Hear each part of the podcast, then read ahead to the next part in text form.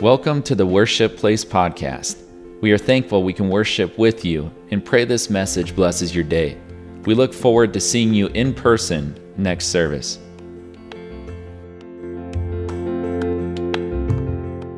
Jacob and Esau.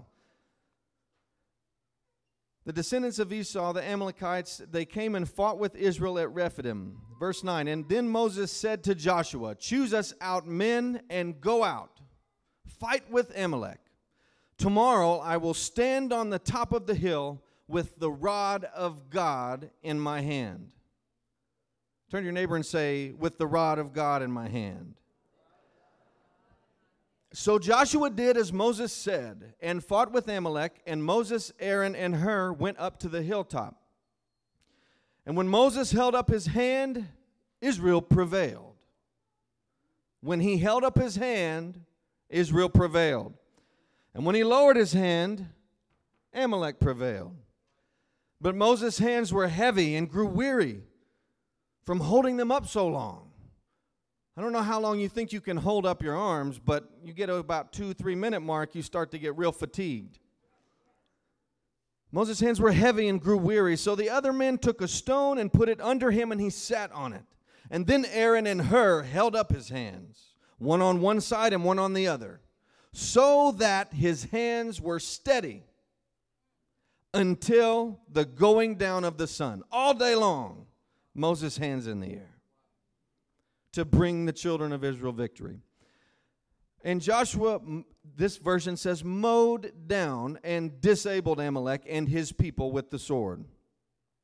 And the Lord said to Moses, Write this for a memorial in the book and rehearse it in the ears of Joshua, that I will utterly blot out the remembrance of Amalek from under the heavens. And Moses built an altar and called the name of it, The Lord is my banner. The Lord is my banner. The Lord is my banner. And he said, Because theirs is a hand against the throne of the Lord, the Lord will have war with Amalek from generation to generation. My assignment today is to tell you to lift up the banner. Lift up the banner. Turn to your neighbor and say, Lift up the banner. Lift up, turn to your neighbor and say, Lift up the banner. Now, why don't we lift it up in this place right now and give him thanks for the word of the Lord this morning? Lord, we lift up your holy name. We thank you for the power and glory and honor it is to bear the name of Jesus. We do it proudly, Lord. Let the anointing of the Holy Ghost fall through your word this morning on fresh ears. In the name of Jesus, God, let hearts be transformed and minds be renewed and lives be changed under the anointing of the Holy Ghost. In Jesus' name, amen. You may be seated but not too long. so, the rod of Moses, we just read in the passage, it was just a tool that Moses used when he was herding sheep in the wilderness to help him walk around, to help him complete his job when he was in his 40 years in the wilderness. But as we know, it became a tool through which God would perform miracles in Moses' hands.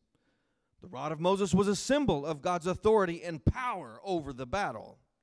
It identified the omnipotence of God, the all powerful hand of God, time and time and time again for Moses. And in the context of this story, it is a symbol of God's authority and power over the battle. When that rod, the representations of, God, of God's power, was lifted up, the Israelites experienced victory. But when it was let down, the battle turned to favor the Amalekites. So they held Moses' hands up, holding the rod of God until they won the victory, until the setting of the sun. And then the verse says, And Moses built an altar and called the name of it, The Lord is my banner. This was the place where the name Jehovah Nisi was first derived. The word Nisi is derived from the Hebrew words nus and nasas, which means to flee for refuge and to hoist or lift up. And were thus rendered to mean the Lord my refuge and my exaltation, from which was derived the Lord is my banner. Somebody who knows the Lord is their banner, why don't you lift your hands again if you believe it and shout with a voice of triumph? Why don't you declare it? The Lord is my banner. Why don't you turn to the enemy and say, You know what, devil? I don't care what you throw at me. The Lord is my banner. The Lord Himself, God Almighty, God of all creation, He is my banner, and I hold that banner up proudly. You see, flags carry lots of meanings, they always have. So, what is a banner? A banner is a flag that's raised up on a pole as a rallying point. And in medieval times, they were used to represent various titles or authorities or positions of nobles. And they were used to mark a nation or a nationality. And they were used in battles to identify nations and which side soldiers were fighting on. And they were also used to strike fear into the enemy and terror into the enemy. And they were used to declare the winner in battle, the one who took the victory. A very famous statue with a flag is the U.S. Marine Corps War Memorial, a world famous statue based on the photograph taken by photographer Joe Rosenthal. And it depicts the six soldiers who raised up the American flag at Iwo Jima in World War II. We've all seen that statue.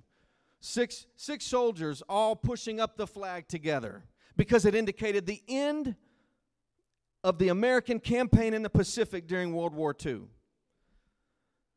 Lifting the U.S. flag indicated that the battle had been won. A flag has a lot of symbolic meaning to it. The importance of a flag in warfare is crucial because it is something that the troops on both sides look to. Something they can see above the chaos and all the turmoil and the fighting to tell them what tactic to use or where to direct the attention or the force or who was victorious. In medieval times, banners, also called standards, also marked the position of an important individual before a battle, or during a siege, or throughout a ceremony, or at a tournament. And in reference to flags, banners and standards can often be used interchangeably and often were, but they do have slightly different meanings. Banners were flags with a royal insignia that were taken into battle. Into battle. And standards were more stationary to identify where the monarch dwelt. The standard was to, supposed to mark the palace or the castle or the base or the, or the tent or the ship where the commander was. So, a standard, a specific type of flag, was an indicator of where the king was actually present. Someone already knows where I'm about to go. Y'all help me when you hold up the standard of the Lord, what you're saying is, the king is here. God is located here with me. The Lord, my God, is beside me. I am in the presence of the I am. God is here. I am in the tent of the commander. I'm with the captain of the ship, the general of the army, the admiral of the fleet. I am with the master of the castle. I am in the palace of the king of kings because I'm holding up the standard of the Lord. Hallelujah. When you lift up the standard of God, you're declaring what side you're on. You're making a declaration that you are on God's side. Come on, someone lift up the standard of the Lord right now.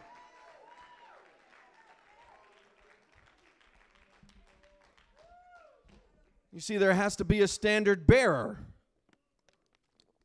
Someone has to hold up the flag to show the colors of the kingdom or the insignia of the kingdom. And being a standard bearer was considered a position of honor, and only the best soldier would be chosen. Standard bearers were paid more money, and they also had more duties. They had important roles that they were to carry out. And the carrying of standards in battle was very important to soldiers. They were not just considered signs that the soldiers followed into battle or, or where to go, they actually were sacred symbols to armies. And they meant something very special to all the soldiers because if a, sta- if a standard was lost, the entire unit would be in disgrace.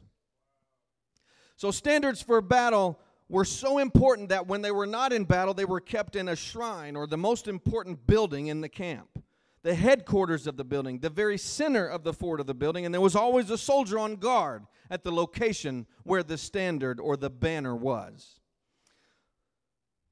Historians say a standard bearer should be only one who is very vigorous and brave, a young officer who's willing to sacrifice his life to defend the banner. Often the standard bearer would be next to the commander in charge or the king, bearing the king's colors.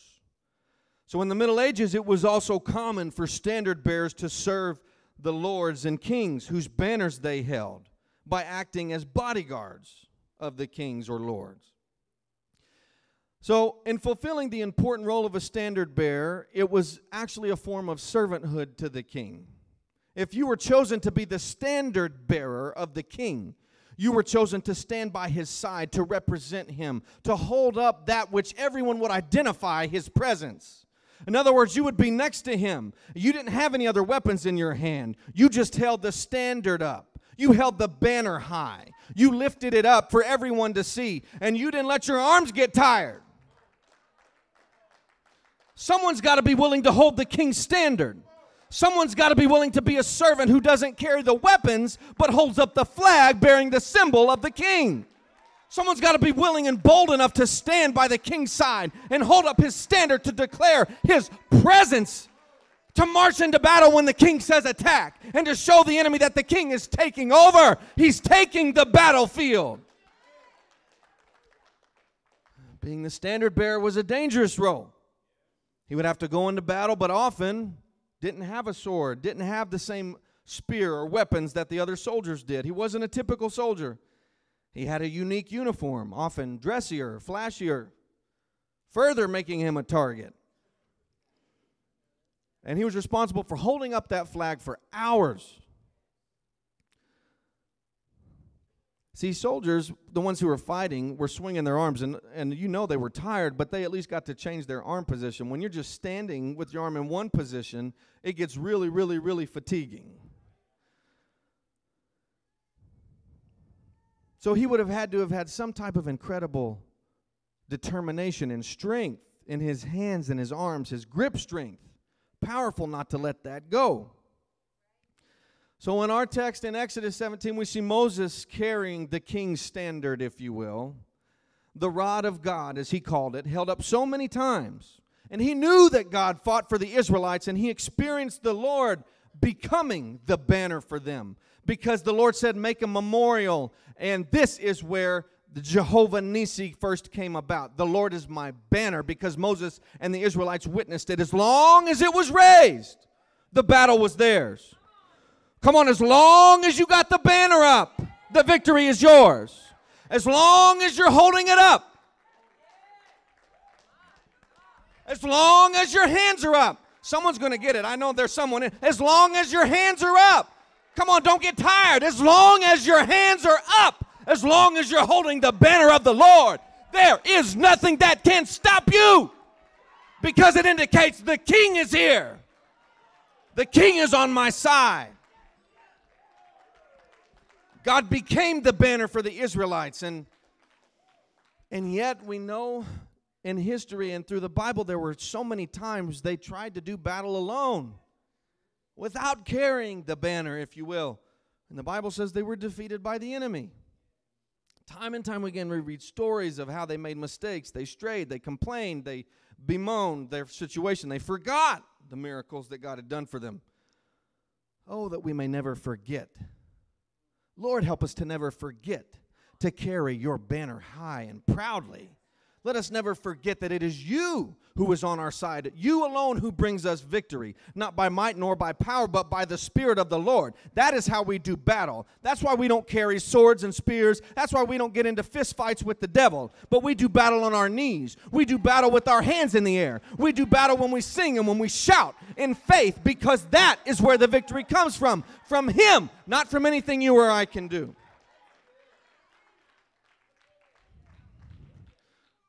You can't leave the king's standard behind. Without representation, Israelites experienced defeat.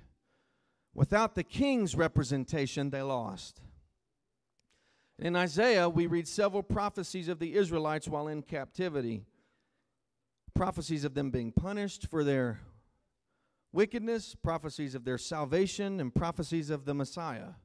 And Isaiah is a very difficult book to read because through his visions and prophecies, there, the, the text and the perspective switches many times. But in Isaiah, there's many passages that describe the Messiah to save them as a warrior Isaiah, in many of his visions, saw the Messiah being a warrior and one to save his people from captivity. And he uses several descriptions of the Messiah being a warrior. What would they expect a soldier to do? What would they expect a soldier to wear? This is where the, the, the, the context for the Israelites trying to, to imagine the Messiah coming. It's why they had so much trouble with Jesus because he didn't look like the warrior they thought that had been prophesied about. In Isaiah 59 and 16, it says, And he saw that there was no man and wondered that there was no intercessor, no one to intervene on behalf of truth and right and therefore his own right arm brought him victory. His own righteousness, having the Spirit without measure, sustained him. For the Lord put on righteousness as a breastplate or coat of mail. He put on salvation as a helmet upon his head. He put on garments of vengeance for clothing, and was clad with zeal and furious divine jealousy as a cloak. These are war terms. These are things that a warrior would put on a helmet, a breastplate, a coat of mail. And according as their deeds deserve, so will he repay wrath to his adversaries, recompense to his enemies. On the foreign islands and coastlands, he will make compensation. This is a warrior that's being prophesied about, someone who knows how to do battle. It's not some new recruit, not a newbie. And God has the people's backs here. He's coming in with armor, He's coming in to get vengeance against the enemy of His people. I'm here to tell someone today that thinks that God's forgotten you. God has not forgotten his people. He has not forgotten your situation. He has not forgotten your distress. He has not forgotten your stress. He has not forgotten your depression. He has not forgotten where you are. He has not forgotten any state that you're in. He knows exactly where you are. And the Bible says, Vengeance is mine, saith the Lord. He knows everyone that's done you wrong. Our job is not to get vengeance on this earth, His job is to take care of our enemies. Our job is just to hold the banner up high proudly. I said, Our job is just to keep the hands in the air and say, God is on my side and I am on His. He is mine and I am His. I bear the colors of the King of Kings and the Lord of Lords. He'll take care of those who hurt His children.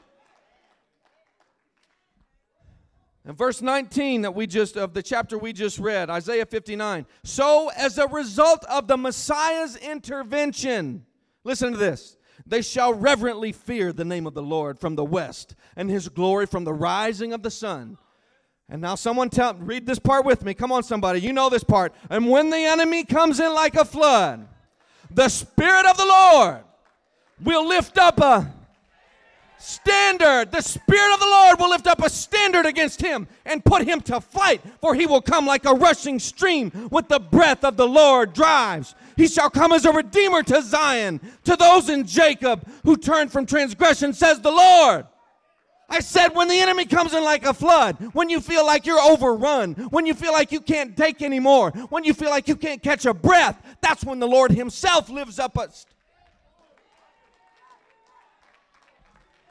When your arm gets too tired, when you can't hold it up anymore, God Himself, the Spirit of the Lord, will lift up your standard.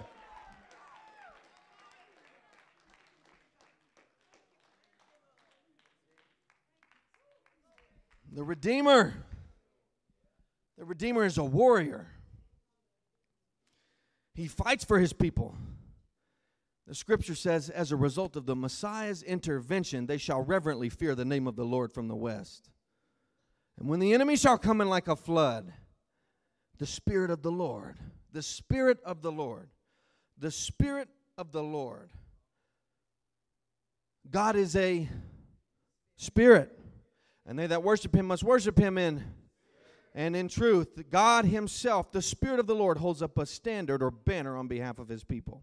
He himself becomes the standard bearer. He holds the flag up with his mighty grip that doesn't get faint or weak. He doesn't need anyone to hold up his arms like Moses did. He holds up the colors when his people are attacked. The Spirit of the Lord becomes the bearer of the colors. He holds up the flag high for his people to rally to, for everyone to see that the king is in the camp. Oh, come on, somebody. I'm talking to someone who's so tired in their mind and their body and their spirit, you don't even think you can make it another day. You don't even know how you got here. It's almost like somehow you woke up and were translated. You're so out of it in your mind. And I'm here to tell you today this message is for you because when you are at that point, you can't bear it anymore. You can't hold it up anymore. You don't have strength anymore. That's when the Spirit of the Lord comes in and lifts up a standard against the enemy. Come on, somebody. The Spirit of the Lord comes in and strikes fear in the enemy camp. The Spirit of the Lord holds up a standard against the enemy. He holds it up so that the enemy knows the King of Kings is here in the camp. He's on the side of his children. That's your God. Somebody say, That's my God. Turn to your neighbor and say, That's my God. Turn to your other neighbor and say, Mine too. The enemy comes in like a flood.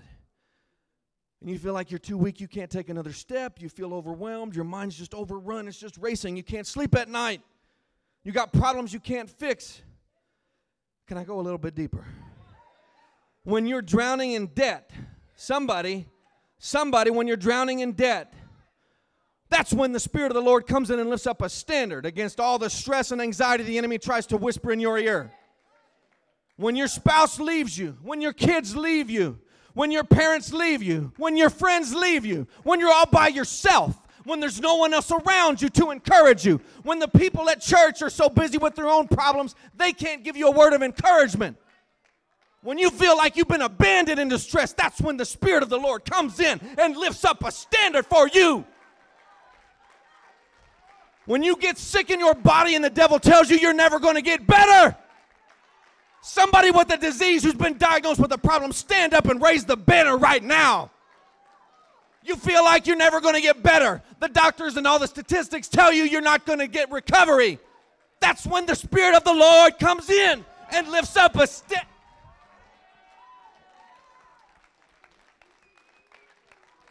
Somebody been diagnosed with cancer and the devil tells you you got six months to live. That's when the Spirit of the Lord comes in and tells you, come on, come on, lift up the standard in this place. Don't get weak.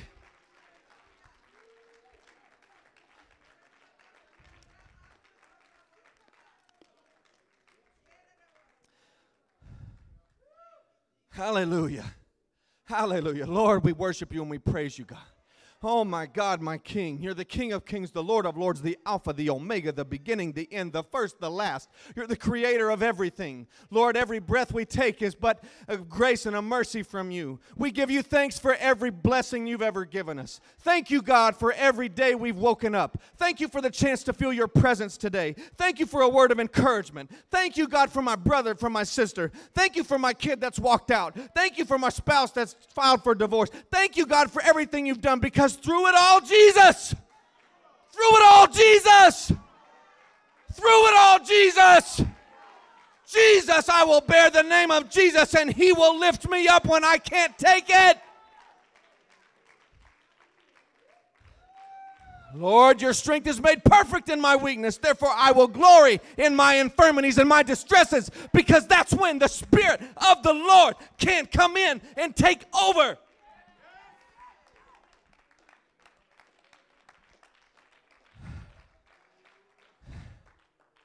Scripture says, as a result of the Messiah's intervention, as a result of the Messiah's intervention, they shall reverently fear the name of the Lord from the west. And when the enemy comes in like a flood, as a result of what the Messiah did. Verse 20 of Isaiah 59 says, He shall come as a redeemer. The redeemer, redeemer, redeems us from captivity, redeems us back to Himself when we've strayed and gone away. The Redeemer is described as a warrior. And the Spirit of the Lord lifts up the standard as a result of the Messiah. This is what the Bible says as a result of the Messiah, because God robed himself in flesh, because of Jesus, because of Jesus, because of his salvation on the cross, the Spirit of the Lord holds up a standard for his people because of the cross. In other words, Isaiah prophesied specifically that the Spirit of the Lord would rally his people after the Messiah, the Redeemer, came. The Spirit of the Lord will come after the Messiah as a result of the Redeemer. Can I go deeper? Let me break this down. The Spirit became a standard bearer after Jesus, the Christ, the Messiah, the Redeemer, was crucified. After he died, and after he was buried, and after he rose on the third day. Then, 40 days later, on the day of Pentecost,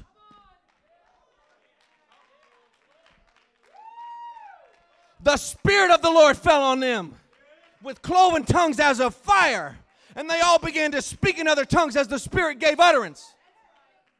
And that's when the Spirit of the Lord has the ability to come in and take.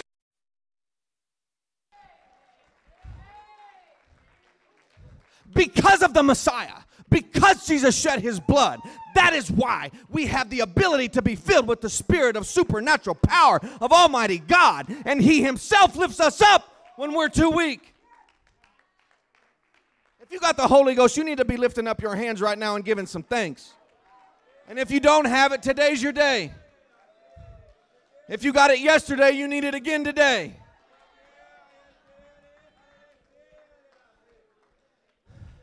Is anyone hearing me? When you receive the gift of the Holy Ghost, suddenly you have the King dwelling inside of you. When you get the Holy Ghost, He Himself dwells inside of you. Scripture says that as a result of Jesus, the Spirit of the Lord will intercede in battle on our behalf. The Messiah, a warrior.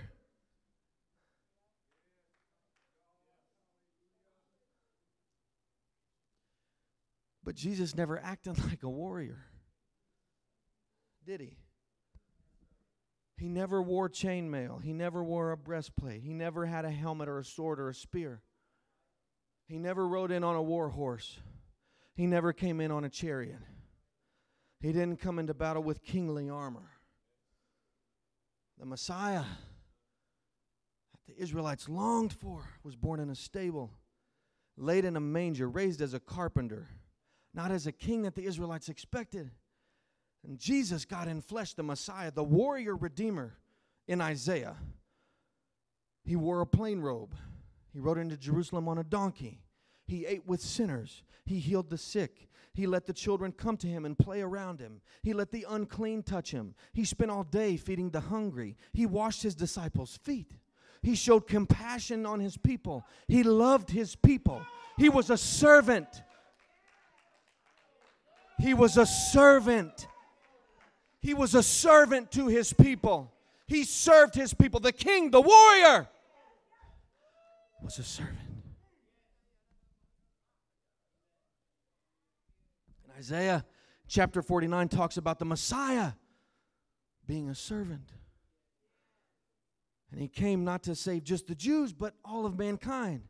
Isaiah 49 is a prophecy of dialogue from the perspective of Jesus, the Messiah, the Son of God, but also from God enthroned in heaven. And the perspective changes as you read Isaiah 49. And in that passage, the Messiah, Jesus, the Son of God, is talking, and he says, And he has made my mouth like a sharp sword. In the shadow of his hand, he has hid me and made me a polished arrow. In his quiver, he has kept me close and concealed me. And then God, the Father in heaven, in verse 3 says, And the Lord said to me, You are my servant. God then tells the Son, You are my servant. And the Messiah, the I am, his servant, is going to bring back not only Jacob, that Israel might be gathered, but also the Gentiles. And then in verse 6, he says, God the Father, it is too light a thing, it is too small a thing that you, the Christ, should be my servant to raise up the tribes of Jacob and to restore their survivors of the judgments of Israel.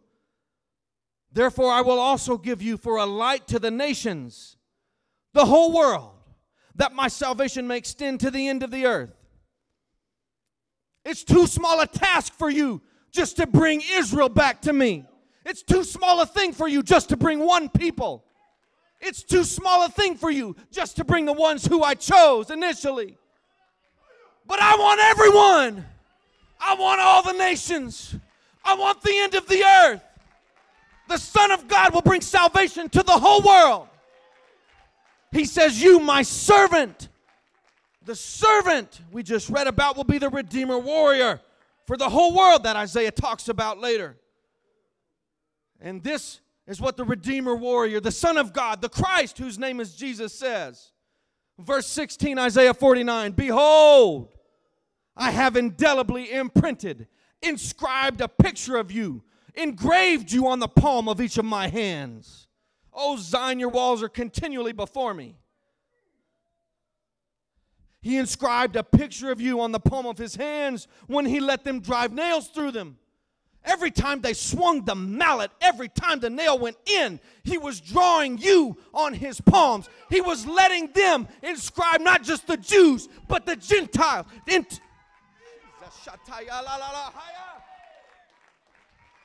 Your name is written in blood by a blood covenant that he cut when he let them nail his hands to the cross. This is what the Savior did because he loves you so much. The hands of the Savior were etched with your likeness with nails, and not just your name. He says, I have graven, inscribed, imprinted thee. Doesn't say I've inscribed your name. He says, I've inscribed thee. I've, in, I've graven you the fullness of you your person, your image, your case, your circumstances, your sins, your temptations, your weaknesses, your wants, your works. I have graven you everything about you, all that concerns you, everything that you could ever go through. I have put in one symbol, in one engraving on my hand by letting them do this thing. I have put thee all together here. How could we ever say that God has forsaken us? But the devil is conniving and deceitful. What if he snatches me out of his hands? Jesus said in the book of John, chapter 10, verse 28, and I give them eternal life, and they shall never lose it or perish through the ages. To all eternity, they shall never by any means be destroyed, and no one, no one, no one, no one is able to snatch them out of my hand. The next verse, my Father who has given them to me is greater and mightier than all else, and no one is able to snatch them out of the Father's hand. And then look at verse 30. I and the Father are one.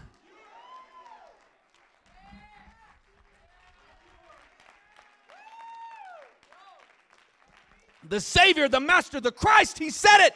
I and the Father are one. You are in the hands of the God of all creation. No one can snatch you out of them.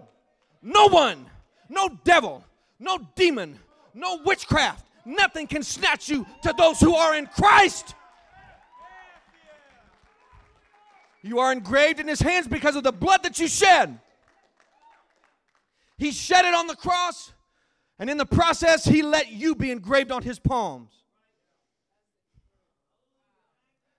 That ought to make someone excited.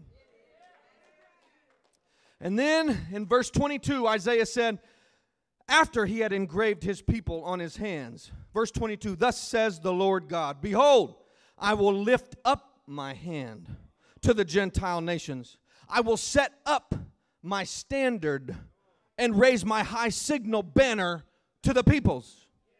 And they will bring your sons in the bosom of their garments, and your daughters will be carried upon their shoulders. These hands, the ones engraved with his children, are the ones that hold up the standard of the Lord.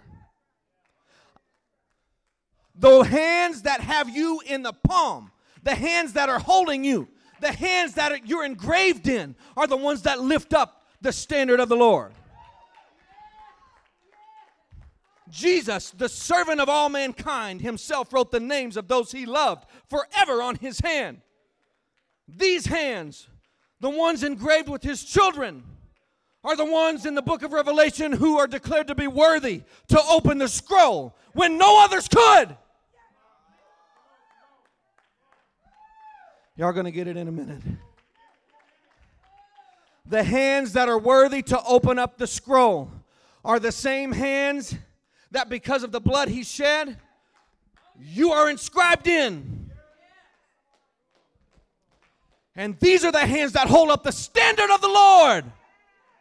Jesus, the servant of all mankind, Luke 12 says this Blessed are those slaves who, whom the master shall find on the altar when he comes. Truly I say to you, that he will gird himself to serve and have them recline at the table, and he will come up and wait on them. See, normally in ancient times, a slave would bear the brand mark of his master.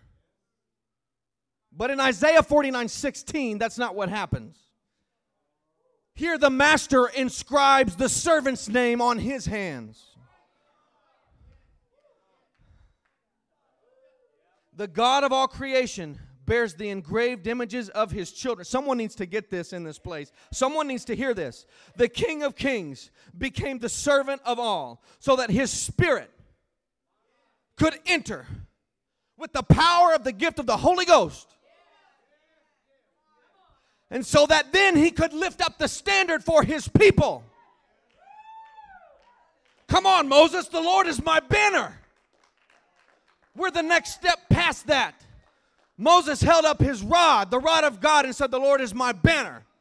But through the blood of Jesus, through the intercessor, through the Redeemer, through the warrior, through the servanthood of God who laid down his life, you and I, when we're frail and we're too weak and we can't hold up any longer, have the gift of the Holy Ghost to come in and hold up the standard. That's my Jehovah Nisi. That's my Jesus. His name is Jesus. Jehovah Nisi, the name. The Lord is my banner. His name is Jesus. Somebody shout that name right now. I'm on the Lord's side and He's on mine. I hold up the banner of the Lord and I hold it up proudly. Demons tremble at the name of Jesus. So, devil, come on at me. Because as soon as you try to, I'm holding up that banner. I got a little bit of strength left in me. Oh, come on, somebody. You got just a little bit of strength left to hold up the banner with the name of Jesus on it. You say, Hey, he died for me. I plead the blood of Jesus. My God, remind me of the miracle that you've done, allowing me to receive your spirit. We're talking about holding up the name of God in front of the enemy with all of his armies. And a bearer of the name of Jesus cannot be touched. A bearer of the name of Jesus cannot be touched. Oh, the devil can get all around you and all that he can do to you, and he can hide you and dog you and get on your back and do all kinds of stuff. But the only way he actually has control over you is if you let him get up here. Because he whispers, he's the father of lies. He can't, he can't tell a truth. He tells a partial truth and mixes it all up. You see, we forget that we know the name of Jesus. We bear the name of Jesus. We forget that. But devils even tremble and fear at the name of Jesus. Every knee will bow and tongue confess that Christ is the Lord. The name of Jesus is the name that we will all bow to. We forget. The devil already knows it. We're the ones that forget. When I'm too tired and when the enemy comes in like a flood the Holy Ghost starts to move on my behalf. And the hands with my engraving will hold up a standard for me. I'm talking to somebody with an identity problem, someone who's forgotten who they really are, someone who was an orphan as a child, who didn't know their parents, someone who thinks their parents didn't want them. I'm talking to you today. You were not an accident, you were not unplanned. I'm here to tell you that God planned you. You are special. You are His. You belong to Him. You are important. You have a place in the kingdom. You have a place at the table. The Lord is on your sides. You are His and He is yours. You fight, and when you fight, you fight with the King of Kings on your side. And when you allow Him to enter in with the Holy Ghost, with the evidence of speaking in tongues, you become a bearer of the name of Jesus and the resurrective power that comes with that name. The devil can't beat you. He wants to make you think that you're nothing.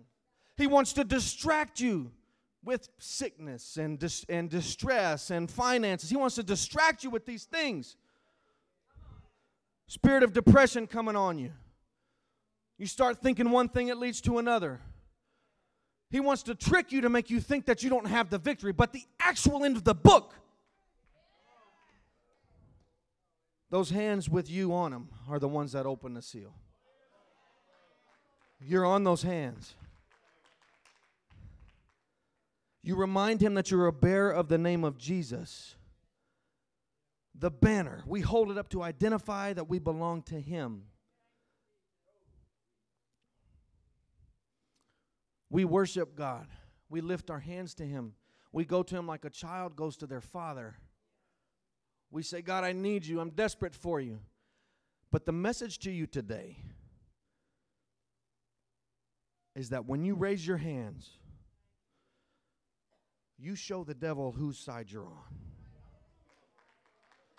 You show the devil that, you know what, I have just a little bit of strength left in me, and I'm going to hold up the standard, the banner with the name of Jesus on it. Because he is on my side and I am on his. You see, when your hands are lifted up, it's as if you are raising a banner saying that I'm I'm something important. I belong. I belong to this side of the camp. I'm holding up the banner and the standard with the name of Jesus. I'm lifting it up today. I'm not afraid to be the armor bearer, the, the, the standard bearer of Jesus. Your very existence, even before you get the Holy Ghost, your existence is a testament to the awesome creative power of Almighty God. Every breath you take is given by Him. You are His creation, you belong to Him. Even before you give your life to Him, your life still reflects the glory of God and His creative power because He breathed into men the breath of life. Someone who's depressed and has thought of taking their life, don't entertain that thought anymore. Your life means so much more than you could imagine. Every breath you take is His. He's given it to you. He created you. You are special. You are etched in His hands. And today, I want you to let Him fill you with His Spirit. The Spirit of the Lord will come in and he will change everything that you thought was a reality. He will up, upturn everything that the devil has told you was going to be the, the end of the, of the summation of things. He's going to reverse everything, and you're going to see clearly for the first time. And you're going to be able to say, you know what? Now, now, the Spirit of the Lord can come in and lift up a standard for me. The standard means that the battle's won. The standard raised means that the king is in the camp. Is there anyone who believes that the king is in the camp today? Lift, let's stand right now. The Spirit of the Lord is here. The King of Kings is in this place. The Master is here. Lift up your hands. Be the standard bearer and shout the name of Jesus right now. Come on, come on, that's it. Let the enemy know that Jesus is on your side and you're on his. Come on, shout with a voice of triumph, shout with a voice of praise, lift up the banner.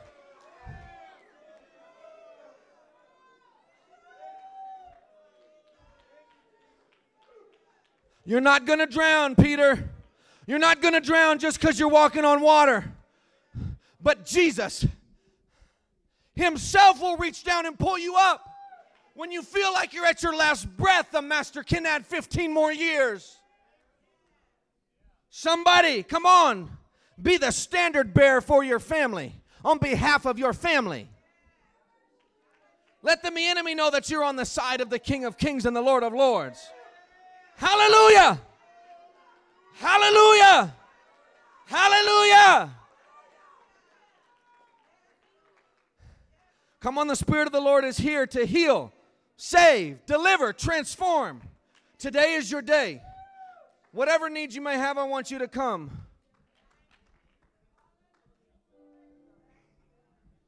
You are not alone. You are not forgotten. I know there's some that think you can't do it another day. You can't make it anymore. The Lord's going to come and lift up the standard for you today. It's going to be a rallying point. You're going to look up and say, Oh God, oh God, that's my King. He's on my side.